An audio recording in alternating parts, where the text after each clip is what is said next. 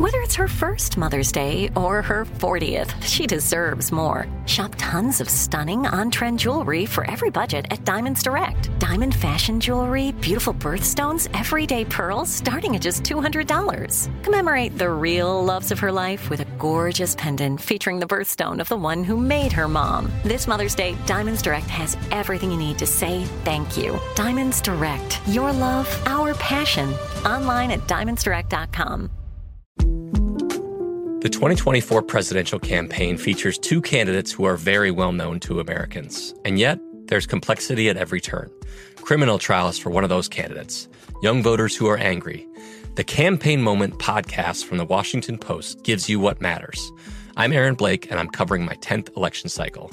My colleagues and I have insights that you won't find anywhere else. So follow the Campaign Moment right now, wherever you're listening. It's Friday, December 9th. I'm Oscar Ramirez in Los Angeles, and this is The Daily Dive. The Biden administration struck a deal with Russia to free WNBA star Brittney Griner. In exchange for her freedom, the U.S. released arms dealer Viktor Bout, who is known as the Merchant of Death. This caps a 10-month ordeal for Griner after she was arrested for possession of hash oil cartridges in Russia. Alex Ward, national security reporter at Politico, joins us for what to know about her release and what happens to Paul Whelan, another American in Russian custody for espionage charges. Next, the chip manufacturing boom in the U.S. is just beginning.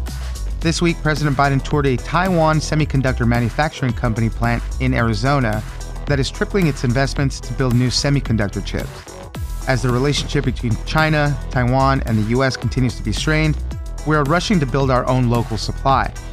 Matt Phillips, market correspondent at Axios, joins us for how the U.S. semiconductor industry is just starting. Finally, more businesses are getting rid of their customer service reps you can reach by phone and increasingly offering options such as chat boxes to resolve issues. For many companies, it is cost prohibitive to maintain staff just to answer calls. Rachel Wolfe, consumer trends reporter at The Wall Street Journal, joins us for why connecting with a human is almost impossible. It's news without the noise. Let's dive in. This is a day we've worked toward for a long time. We never stopped pushing for her release. It took painstaking and intense negotiations, and I want to thank all the hardworking public servants across my administration who worked tirelessly to secure her release. Joining us now is Alex Ward, national security reporter at Politico. Thanks for joining us, Alex. Thanks for having me. Well, on Thursday, we saw Russia free WNBA star Brittney Griner. This was a high-profile prisoner exchange. On our side, we released the Russian arms dealer Viktor Bout. He's known as the Merchant of Death for the arms dealing that he was doing. The administration has been working on this for some time, like some 10 months that they've been trying to get this deal done. And finally, they were able to bring Brittney Griner home. Alex, tell us what we know about what happened with this. So as you rightly noted, this has been really going on, these negotiations, since Griner was detained in February for having hash oil in her bag at a Moscow airport. And what they've been really trying to do, they being the Biden administration, was trade effectively two Americans, Griner and Paul Whelan, a former Marine who has been detained in Russia for 4 years, unproven charges of espionage, in exchange for Viktor Bout, who, as you said, was a merchant of death, and he has been charged in the U.S. with trying to kill Americans, as well as aiding the Taliban in Afghanistan, recruiting child soldiers, mutilation, etc. I mean, not a great guy. But the Russians pushed back on this 2-for-1 deal, saying it really needed to be Griner for Bout.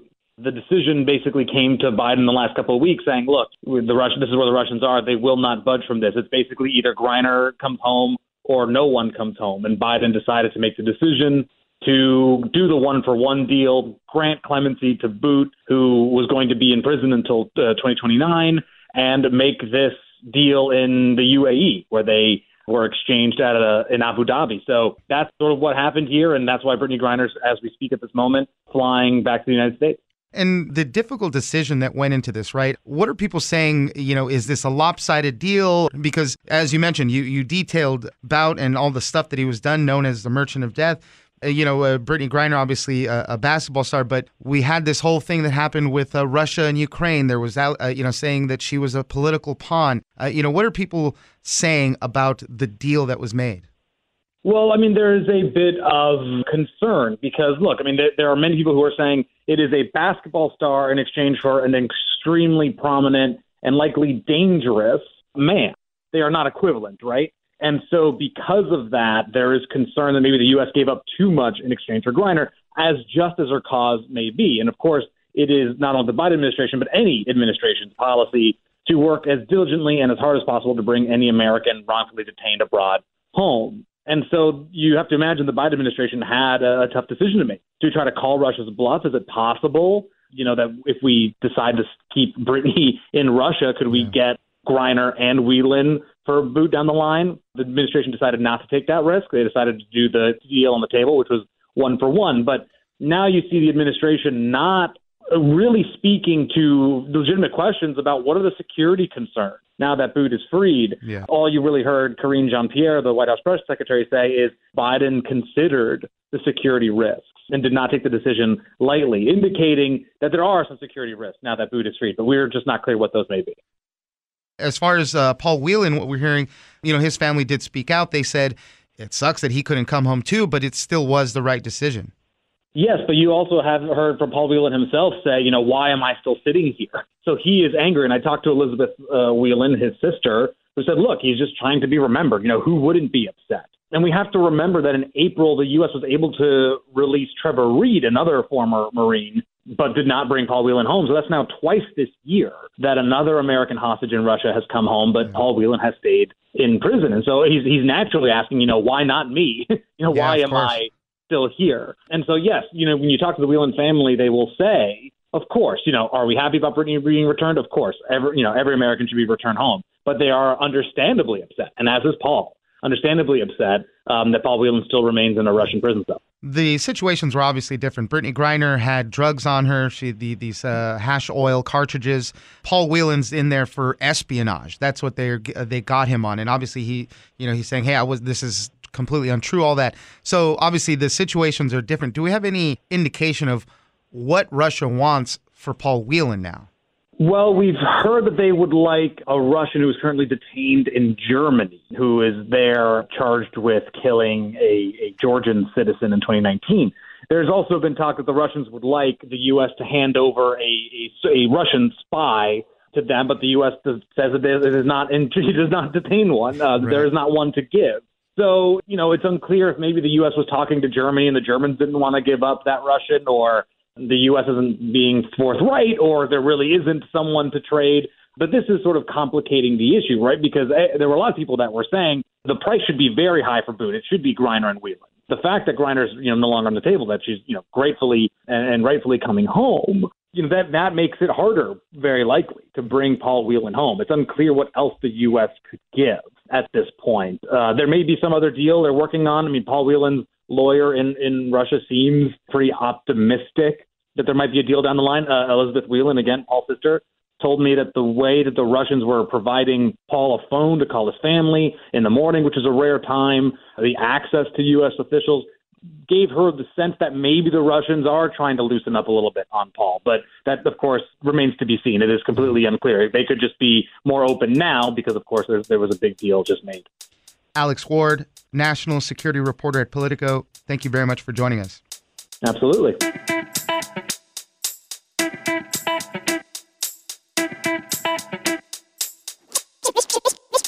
What's happening now is a bit more concern, less about sort of access to any chips and more concern about specifically relying on a small country like Taiwan that is increasingly imperiled by China. Joining us now is Matt Phillips, markets correspondent at Axios. Thanks for joining us, Matt. Thanks for having me. Let's talk about the U.S. chip industry right now and how the boom is just going to be getting started right now. So we obviously know what happened throughout the pandemic. We saw semiconductors and computer chips just really lacking, setting us back with new car construction and a whole host of industries. And, you know, we saw a growing need to kind of do it for ourselves here in the United States. We were getting a ton of chips from Taiwan. I think they, one of the companies there manufactures over half of the world's chips. And we said, hey, we need to get this done over here. So this week we saw President Biden travel to Arizona to one of these chip companies as they kind of kicked off this plant and really just increased the manufacturing of this stuff. So what are we seeing with all this, Matt?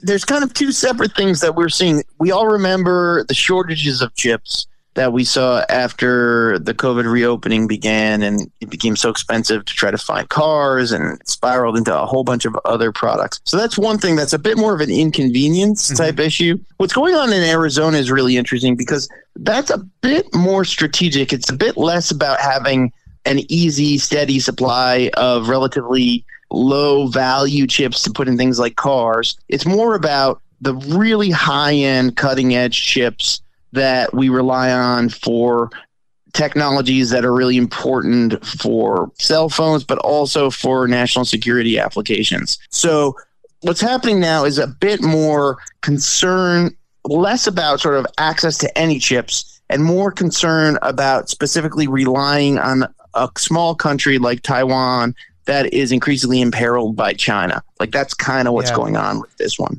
Yeah, and tell us a little bit more about that front right now, because we do get a lot of chips from Taiwan, but we're seeing the tensions that are happening between China and Taiwan even. And, we don't want to get kind of lost in the shuffle there. That's right. You know, we're living in an interesting time where really since the end of the Cold War, the assumptions that global business leaders operated with were that goods, people, capital could all largely flow across borders relatively easily. War was kind of a thing of the past, of the 20th century, and we could basically all put that behind us and focus on building these really sprawling networks of supply chains all around the world that could deliver really, really high-end products at a really low price. That kind of era is increasingly looking like it's over. Between the war in Ukraine with Russia's invasion and the really extreme response that we saw to Nancy Pelosi's visit to Taiwan, where China was really for the first time doing exercises about how to enforce a blockade of Taiwan. It's really not lost on business leaders and political leaders that we really need to have access to some of these super high-end chips, you know, within the United States, you know, within our own control. Because as we've seen, like Germany built its entire economy around having a relatively steady flow of access to Russian natural gas. Now that's over, you know, and the economy is really struggling to figure out how to adjust to that. So we're trying to not to make those kind of strategic missteps. And that's a big part of what's going on. And it was interesting when we saw President Biden traveling to Arizona earlier in the week, they said, hey, why are you traveling to a border state without actually visiting the border? And he said something, you know, we got other big things to do there. And so this was what that trip was. Tell us a little bit about what they're going to be doing there in Arizona. They're going to be creating a lot of jobs. And then obviously what we're talking about, you know, hopefully creating a lot of these high value chips that we need. The actual plant that he was visiting is being opened by Taiwan Semiconductor. They're arguably the biggest producer of chips in the world. They have about 50% of the share of what's called foundry business. That's essentially contract chip making for other companies. And they produce some of the world's most sophisticated chips. And previously, we relied on their operations in Taiwan. And as we said before, that's looking like that island of 23 million people next to this 1.4 billion population behemoth is looking increasingly imperiled. So the government passed this act in August. Biden signed it into law. It's called the Chips and Science Act. And that includes about $50 billion in subsidies to try to coax these chip manufacturing plants to build new plants all around the U.S. And that's really been happening. A couple in Arizona, actually Taiwan Semiconductor basically tripled the size of their original investment that they announced yesterday. So they're going to be spending about $40 billion there. Samsung, which is a big Korean chip maker, they're talking about maybe spending $200 billion building out their basically chip making enterprise in and around Austin, Texas area. So I mean, it's really a huge amount of business that it could, you know, go into the U.S. economy. It's great news. It's jobs that will stay here. But and you made the mention at the end of the article, too, it's still going to take a long time to kind of ramp that up. So while it's great that we're doing it now, really that shift and balance is going to happen for some time as you need to build out these things, really get things rolling. Yeah, for sure. And it requires a lot of highly trained people. So people have to be trained up. I mean, literally, we make zero of these kinds of chips in the United States right now. So they're going to have to bring in a lot of people from Taiwan to train Americans on how to make these things, how to operate the machinery, how to install the machinery. So it's a huge long-term investment, but hopefully one that will result in steady jobs and economic and national security. Matt Phillips, markets correspondent at Axios. Thank you very much for joining us. Thanks so much for having me.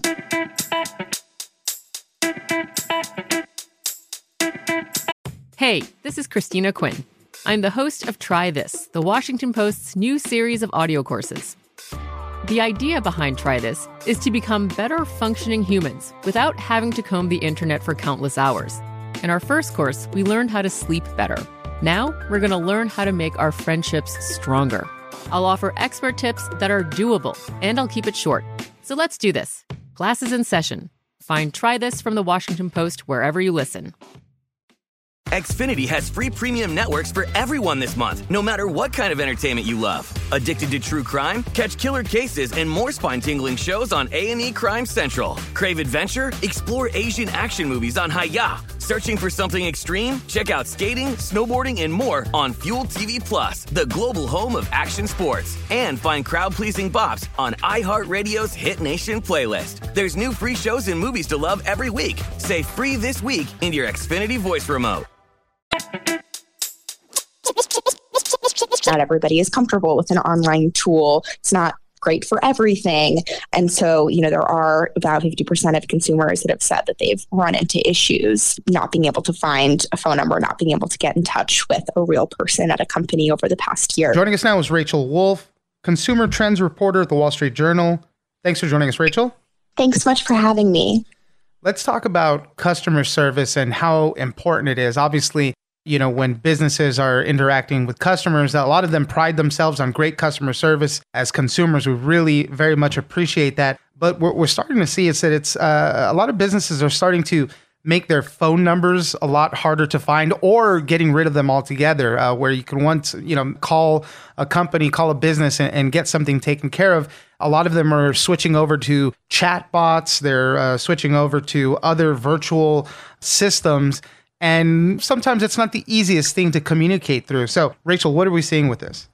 Yeah, you're exactly right that a lot of companies are moving to take down their phone numbers, hide them on their website, and just generally make it a lot more difficult to get in touch with a real person on the other end. Yeah, and we're seeing places like Frontier Airlines, Breeze Airways, the reservation platform Resy, Facebook. A lot of these places have done away with those phone numbers. So what is the reasoning behind that? What are they looking to do with it? It's a labor calculation. It's all about the money as always, but it's expensive to have people manning the phones and answering every little customer request that comes up. Some data shows that somebody can respond to 3 people at once on a chat who's on the other side of a chat box versus obviously can only talk to one person at once on the phone. And so it's a cost saving. There was a Morning Consult poll that they conducted for the Wall Street Journal, saying about half of respondents said that I guess they're not completely sold on just kind of this digital only help. They, most of them do want somebody to be able to communicate with. Totally. People still like talking to somebody else on the phone. Sometimes it really is just the fastest, most convenient way to get something done. Not in 100% of cases, when an online tool works, it really works. But, ideally, I think companies recognize that you've got to offer both and meet customers where they're at. Not everybody is comfortable with an online tool. It's not great for everything. And so, there are about 50% of consumers that have said that they've run into issues, not being able to find a phone number, not being able to get in touch with a real person at a company over the past year. Restaurants in particular are one of those things you mentioned earlier, right? It's about those cost calculations and headcount a lot of times.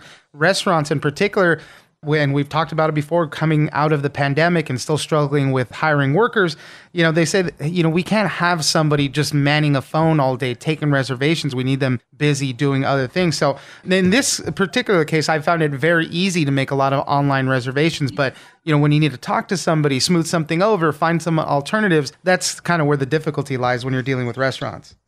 Exactly. And, I spoke to a great restaurant owner who explained it really well. And, what they're doing is they say you can only make a reservation online for the month of December. You can still call for something else, like if you're trying to plan a party or if you have a food allergy. But if you're looking to change a reservation or make a reservation, you have to use the online reservation systems. And the owner said, we would love to be able to also offer it on the phone, but, we could staff an entire call center and we can't, right. Being dramatic, of course, we wouldn't be able to keep up with demand. The phone is just ringing off the hook. And, we can't, he was the one who said we can't pay somebody just to answer the phone.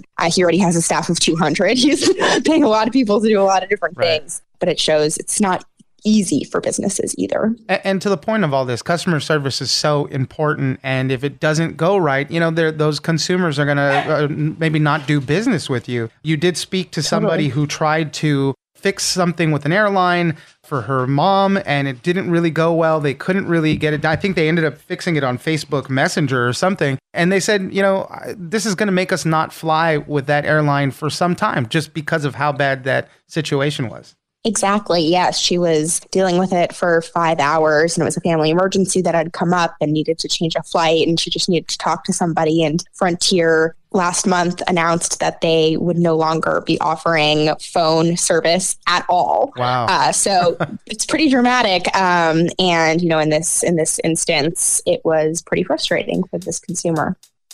Rachel Wolfe, consumer trends reporter at the Wall Street Journal. Thank you very much for joining us. Thanks so much for having me.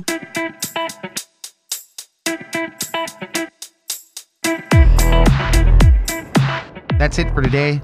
Join us on social media @DailyDivePod on both Twitter and Instagram. Leave us a comment, give us a rating, and tell us the stories that you're interested in. Follow us on iHeartRadio or subscribe wherever you get your podcast. This episode of The Daily Dive is produced by Victor Wright and engineered by Tony Sorrentino. I'm Oscar Ramirez, and this was your Daily Dive.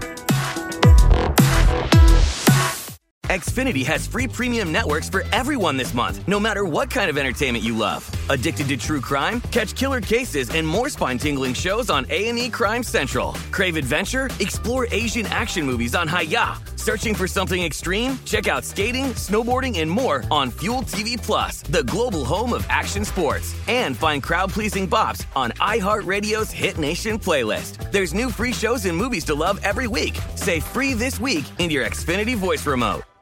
Open a limited-time 11-month certificate at Kemba Financial Credit Union. At 5.25% APY, it's more than triple the national average, plus it's a safe and secure way to grow your money. Visit your local branch or kemba.org/cd for details. Offer expires May 31st, 2024. APY equals annual percentage yield. Restrictions apply. $500 minimum and $250,000 maximum deposit. Advantage status required. Comparison based on bank rate average. Federally insured by NCUA.